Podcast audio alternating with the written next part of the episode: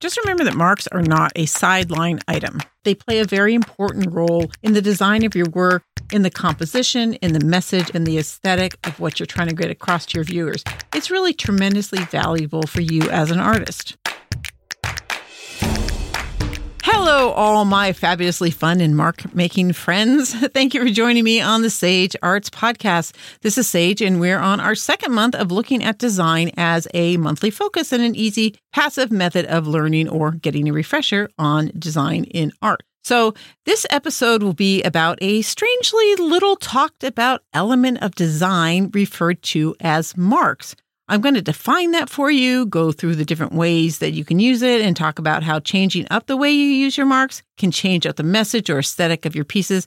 And then we're just going to let you go and have fun with it. It's just me in the studio today. I was going to have Brett with me, but his work got a little busy at the last minute. So just me and a couple of dogs in the studio today it was interesting because Brett and I talked about the whole subject of mark making. And even though he couldn't join me, it really struck him. And he ended up doing a bunch of like mark making sketches or pages in his sketchbook. And he said he had so much fun just letting himself go and exploring Mark and just getting into that whole kind of zen of kind of doodling, but just with marks, which is actually why I titled this Fun with Mark Making, because honestly, it is really fun. So you listeners can look forward to doing your own version of that, but we'll start by talking about the subject matter and coming to hopefully understand the design element for what it is. And then you just go and do your mark making and have fun exploring it. We'll get into all of that in the podcast today.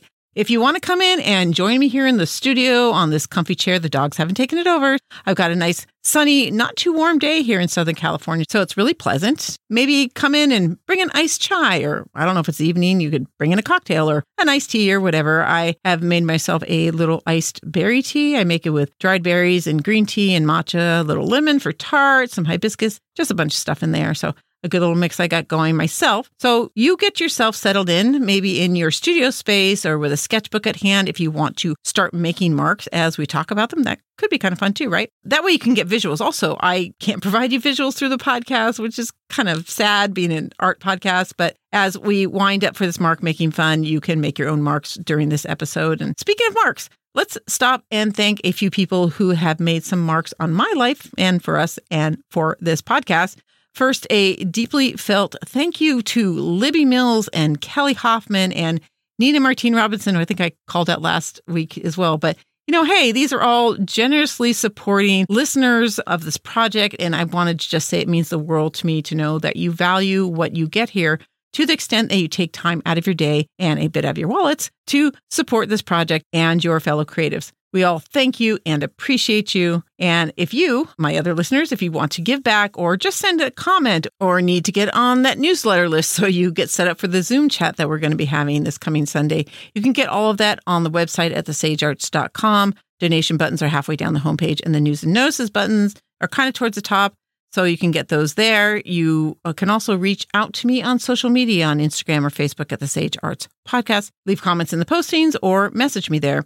All these links are also in the show notes of this episode. Pretty much wherever you're listening to it, there should be show notes there for you as well. And a quick reminder for those of you catching this right after the release of this episode, we do have that Zoom chat this coming Sunday, the 9th at 5 p.m. Pacific, 8 p.m. Eastern which is like 1 a.m. Monday in London if you're a true night owl, or 10 a.m. in Eastern Australia, 8 a.m. in Western Australia.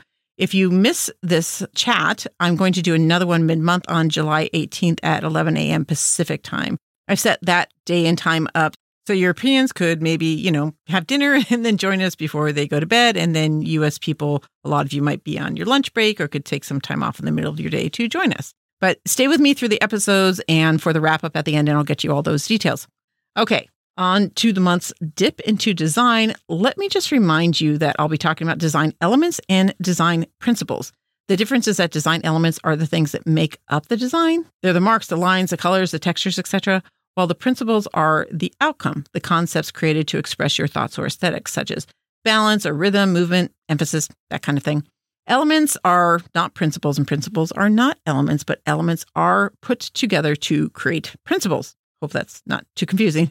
Just think of elements as the little bits and pieces that make up the work, and the principles are what you do with those bits. Just don't want you to get confused if you're joining us for the first time and aren't familiar with the terms. The other thing I want you to understand in my approach to learning design is it's geared to be a fairly passive thing and one that will hopefully become purely intuitive later on. My thought has always been that the best way to learn design and many things is the same way that we learn language, our first language when we're small children. Exposure and the use of the concepts will work better and serve you best in the long run versus intensive study so, like, it's often thought now that the best way to learn a language is to have conversation, not learn lists of vocabulary and grammatical rules. And I didn't explain this particularly well or much at all, really, in the last design dip, although we've talked about it in previous episodes of this podcast. But just listen to the podcast, check out the reels and notes on the Instagram and Facebook pages for the Sage Arts Podcast. Spend time looking at artwork in museums and galleries and that kind of thing, and just try to recognize the things that we've been discussing. That's one of the reasons why I'm doing this once a month. So for one month, you can focus on that particular design element when you're looking at artwork. I think this way you'll become more familiar with the ideas with that simple process. And eventually that should work its way into your subconsciousness or that you unconsciously recognize opportunities and issues when you're creating your own work. Knowing the terms and understanding the way they work does come into play later on when, you know, you've created something that doesn't feel quite right and you want to try to figure out what you can do. Then you can access the more conscious parts of your knowledge to work through it and find those tweaks and changes that get the work to where you want it to be. And if I may, I would strongly suggest when you are looking at artwork and thinking about design that maybe you don't look at your own medium so much. Maybe half the time, maybe 80% of the time, it's some other medium. I think when you're trying to understand design, you want to not have the distractions of translating things that you see into methods and techniques that you can use in your own artwork. Because, of course, that happens when we're looking at other artwork and we get excited about what other people are doing. And at least I have found that to be true for me.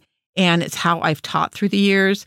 Not only that, looking at artwork that is not in your medium can really bring up innovative ideas that you might not reach if you are saturated with the trends and common compositions, structures, applications, whatever in your preferred medium. Just do yourself a favor and get out to museums, galleries, art fairs, see art in person. That's like the best way. It's a very different experience than looking at it online, right? And we definitely spend more time with artwork that we see in person than we do with artwork that we see online. At least I think that's true for most of us. Books and magazines are also a great way to look at really good art because we do, again, tend to spend more time on something we see on a page, oftentimes because it has more information. So on social media, we're used to scrolling rather quickly because there's nothing more than just looking at the image that comes up. So there's not a lot of context for the work that we see. Whereas in magazines or in most books, there's text explaining and giving you more information and background on the pieces that you're seeing. So you're more likely to spend extended time with some of the work and gain more understanding and connection with the pieces. Like if you have any interest in polymer art, even if it's not your medium, I have these great polymer journeys books. There's two editions with everything from sculptural work to illustration to basically painting and, of course, lots of jewelry art from artists all over the world talking about their artwork, why they made it, or the processes that they use. Just lots of interesting background information, which really gives the artwork so much more meaning for you. So if you'd like, you can purchase those books. They're discounted right now on the website at tenthmusearts.com. That's 10th spelled out T E N T H M U S E A R T S.com. And the books are all like 30 to 50% off now, excluding just the Christi Friesen digital editions. I have Christi Friesen in print as well. Those are discounted. But any case, so yeah, the Polymer Journeys books have really amazing, cool, and varied artwork. And the sales that are made there fund this podcast. So it's kind of another way of giving back if you like. But mostly, I just want you to get out there and look at other artwork and think about the design elements that we talk about and the design principles we're going to talk about and just learn through that kind of passive exposure. Then, of course, when you're on social media or scrolling through artwork that you do find online, you could consciously stop and try to ask yourself the questions about design that we're focusing on or that you'd like to focus on, and just be more intentional in your viewing of artwork that you see every day. And I think you'll get a lot more out of it in terms of your design education. Okay, enough of that little spiel. I just do want you to get as much out of this as possible. But let's talk about mark making. Questions you might want to have on the brain as we chat about this is how do you use marks in your work? Do you employ them? And if so, are they created with conscious consideration or are they purely intuitive or even afterthoughts? If you don't see a lot of mark making in your work, is that intentional or have you not spent a lot of time considering them? This chat will give you a chance to consider them now and see if more or less mark making is something you want for your artwork. I guess the first question you probably have for me is why do we even need to talk about marks? Well, we don't really, right? but it's one of those things that it just seems so much a given, so much a part of art that it doesn't seem like it needs to be discussed. But then it kind of gets ignored or thought of as nothing to put any thought into. But there's really so much to discover about mark making if you do put some thought into it. The second question is probably like, what exactly do you mean by mark making? Well, we're talking about anything that is a single element, a single spot, something that exists on its own and is not defined by any of the other elements. So there are things like dots and dashes and brushstrokes when they're shown as individual brushstrokes. There's also dings and singular impressions made by our tools. There's a lot of things that can be considered marks, and some are even a matter of opinion. Marks can end up creating shapes, and shapes are just a two dimensional defined space, right? Then sometimes marks represent or create lines, so they kind of have some crossover there as well. But for our purposes, we are going to speak of the mark as a single item produced by a tool or inherent in the material, such as wood having grain or whorls or stone having inclusions, that kind of thing. For some artists, you may have noted, especially historically speaking, marks don't seem important to many of the big artists like Mondrian, who is all about blocks and lines, or Rothko and his big shimmering fields of color, or Brancusi with those sleek, unmarred sculptural forms. The absence of marks were likely a conscious decision for those kinds of pieces and for those artists. An absence of marks is a statement about the other elements and their importance. So marks can draw away from form and line. They can partner with texture as an element, often being the source of energy in the work. When other elements are allowed to create the energy instead, in the absence of marks, there tends to be more flowing or uninterrupted movement, which can be very energetic. Or on the other end of the spectrum of it, no marks can also be employed to show calm and serenity when lines and shapes are grounded and still. You can make marks or you cannot make marks, but they still all fall under the idea of making a decision about mark making. So let's talk about how to define the marks that you make. Not only can it help you to make intentional decisions about using marks, this breakdown of mark making can help you discover more options for mark making and increase your vocabulary of marks in your medium. I try to break these down into kind of easily digestible categories so they're easier to think through. I haven't seen a lot of other people try to do this in the same way. So, this is kind of my organization of the concepts but I found it does make it easier to communicate and talk about this concept with a few descriptive categorical terms. So let's start off with just basically the types of marks you can make. One of the first thing that probably comes to mind are dots, like, you know, single pencil marks, a pen pressed briefly on the paper, a small daub of paint, an impression in clay with a needle tool or a pencil, or anything that can create a single pretty uniform and brief mark. Those are dots dots are obviously marks. There's also things like dashes, right? And includes a brief line drawn with your tools or your pen, your pencil, your paintbrush. And then there's things like scratches and hatches, which can be thought of as dashes, but I think they're usually a little bit longer. They're not quite as well defined. We call them scratches when they're done with tools on receptive materials like clay or wood or stone or metal. They're referred to as hatching when done with pens, pencils, and other precise drawing materials. And then we have dents and it kind of sounds like we're talking about car damage, doesn't it? dents and scratches, right? They actually are car damage if you think about it. Anyways, uh, dents are marks usually made by a tool other than sharp, pointy things that are usually applied with some force. So, like hammers or handle ends punched into soft materials or fingers punched into soft materials. And they're used to impress marks on a wide range of things from metals to clays to wood, even to paper. And then we have what I like to call divots. And they're different than dents in that they refer to the carving out or leaving out of material instead of the kind of forceful impression that is the approach of dents. A lot of carving tools will make divots in wood or stone or clay, even leather, or when they're left out, it's usually because of applications of thick paint or the way glass is formed, or some clay techniques where small sections are left open during the building up of the material. So I call those divots.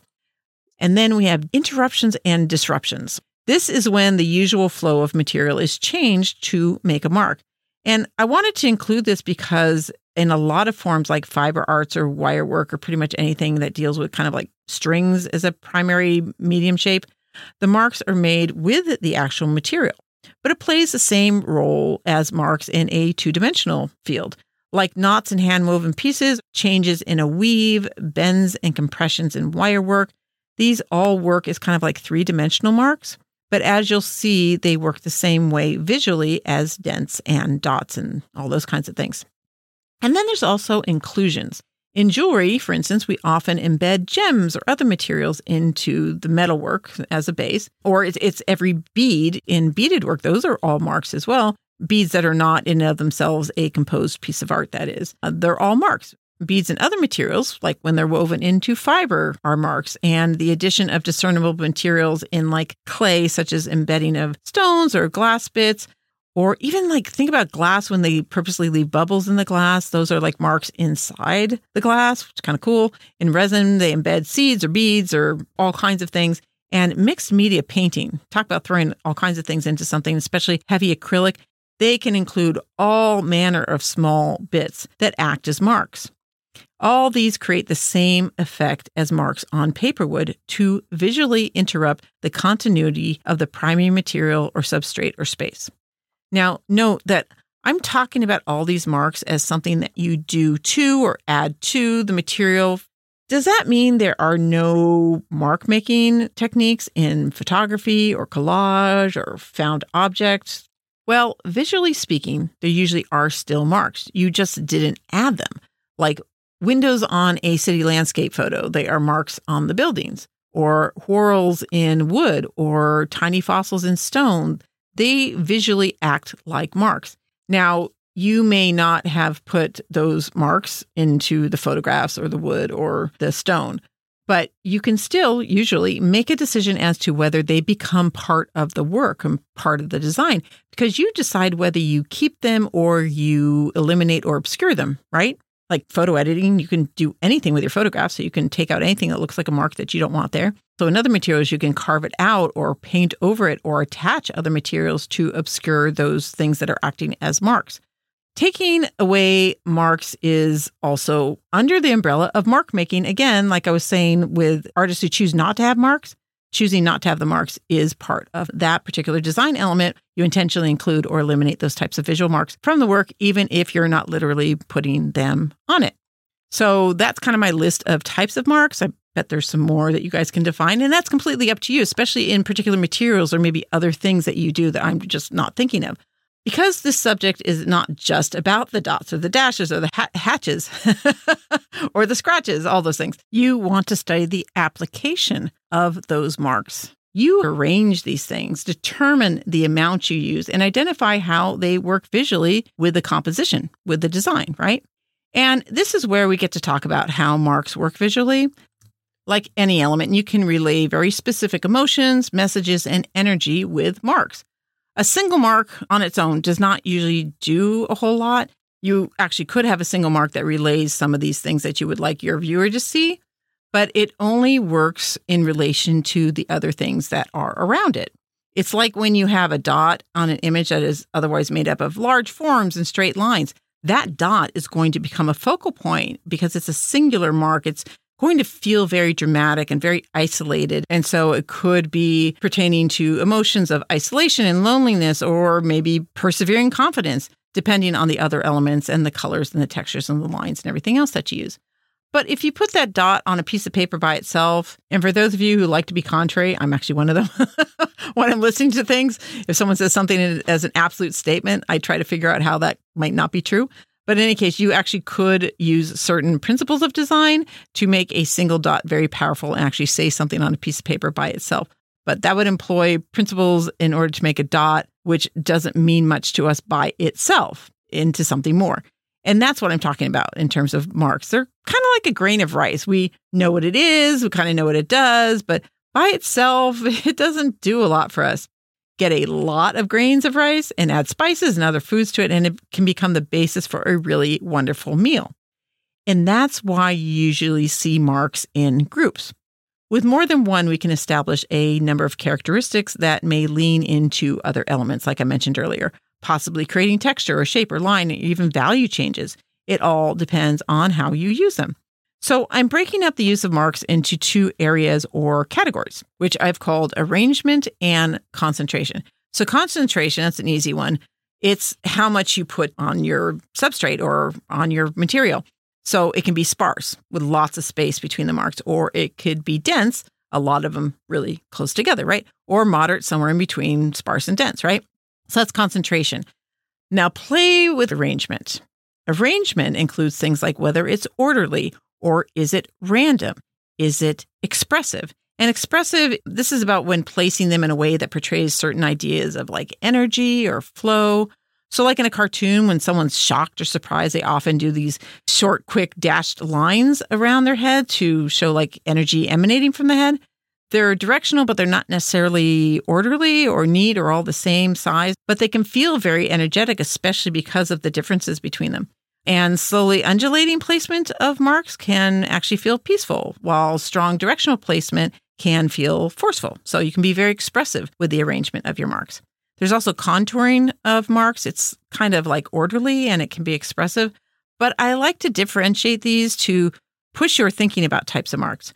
So if the marks are flowing continuously or they are placed so they turn in on themselves and develop a sense of contour, this is where the arrangement can start to define shape or even form. There's also the fact that you can create other elements, as I kind of already mentioned, with your arrangement. If they're placed in one long, narrow space or in a row, you create line.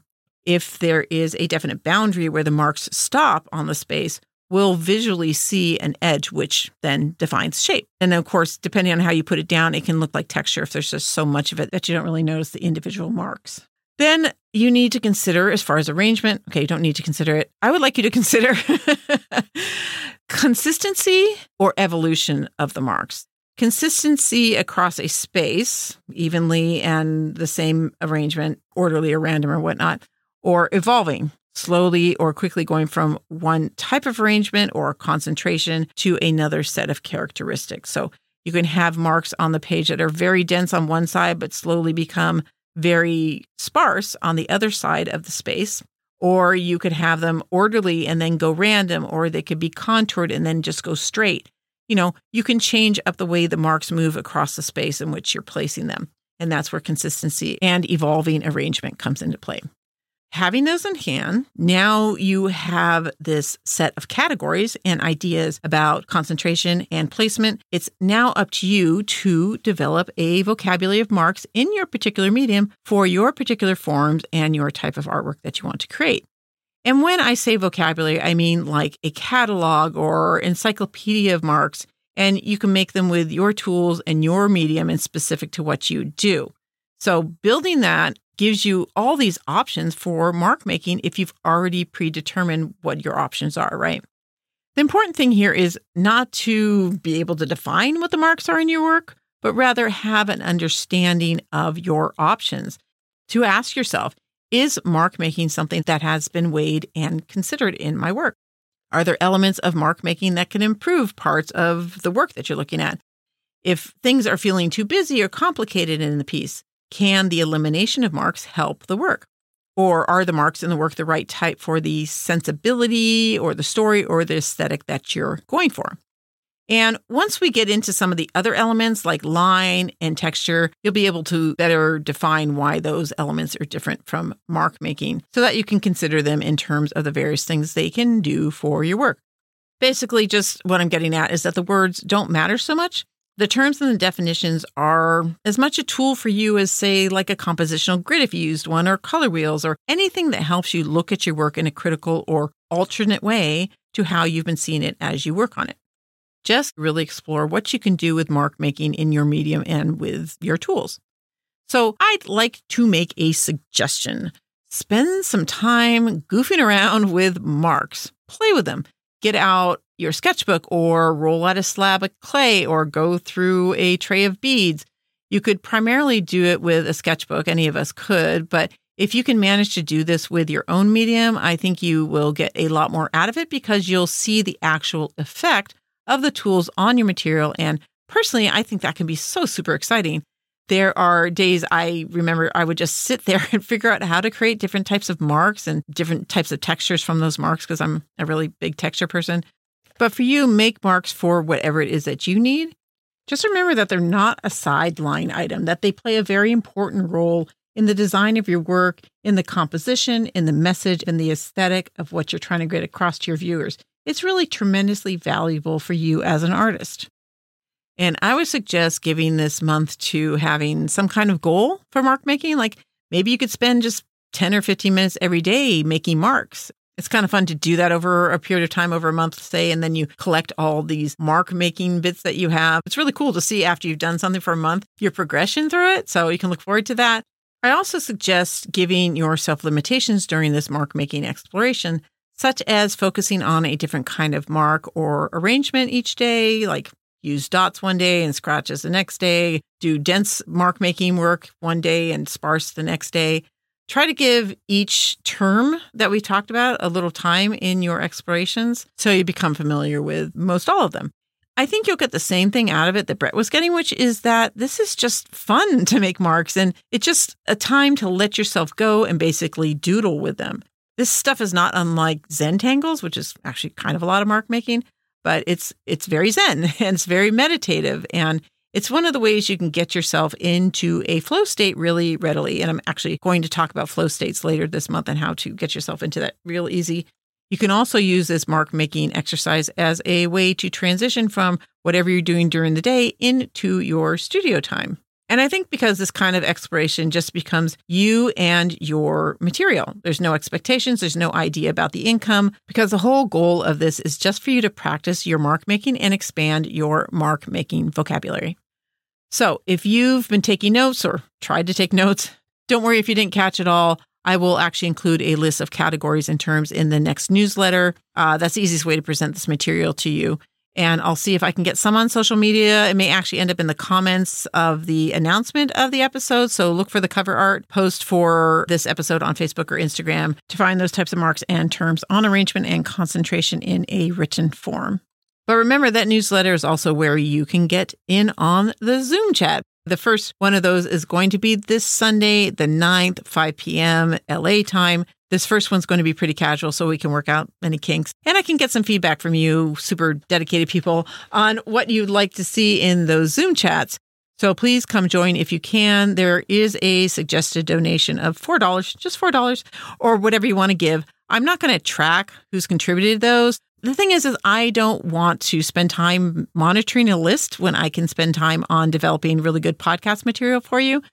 But also i don't want people for whom this small amount is really not going to fit into the budget to not attend because of the cost. So this will be on the honor system. I'll put out a reminder during the chat for sending in that voluntary contribution so you don't have to do that right now. But if you want to attend, be sure to sign up on the newsletter on the sagearts.com on the homepage. Get that news and notices button, click it and it'll get you signed up. Or be a member on the Facebook group, the Sage Arts Share Space, and the links will be posted in both of those things by Sunday morning.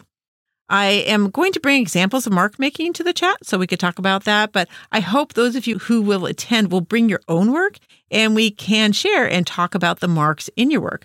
I'm also there to answer questions of any type on the previous podcast about podcasts in general or me in general or whatever. As long as the information is artistically relevant to most everyone in the group, I will totally be game. I also want to encourage you to set yourself up in your studio and join the chat from there. I'm going to actually try to do that as well, although I've been rearranging my studio space, so it'll have to be done by then. So we'll see how that goes. Now, if you can't join us on Sunday, but you do want to give me some commentary or feedback or whatever your thoughts are, some stories of your own um, that has to do with mark making, you can go to the contact page at thesagearts.com to send me an email, reach out via social media on the Sage Arts podcast pages on Instagram or Facebook. And if you value what I'm doing here and you want to give back, you can find those PayPal and buy me a coffee buttons on the homepage of sagearts.com about halfway down, or in the show notes. Again, everything I talk about, if there's a link, it's going to be in the show notes. And then also, if you're listening on a podcast player, please do hit the follow button. That way, you'll be first to know when a new episode has come out. The follows also help in the show's search ranking, which means we get more people listening and grow our little community here. You're also welcome to leave a review or a star rating so I know how I'm doing and other people interested in the podcast can see if other people are enjoying it.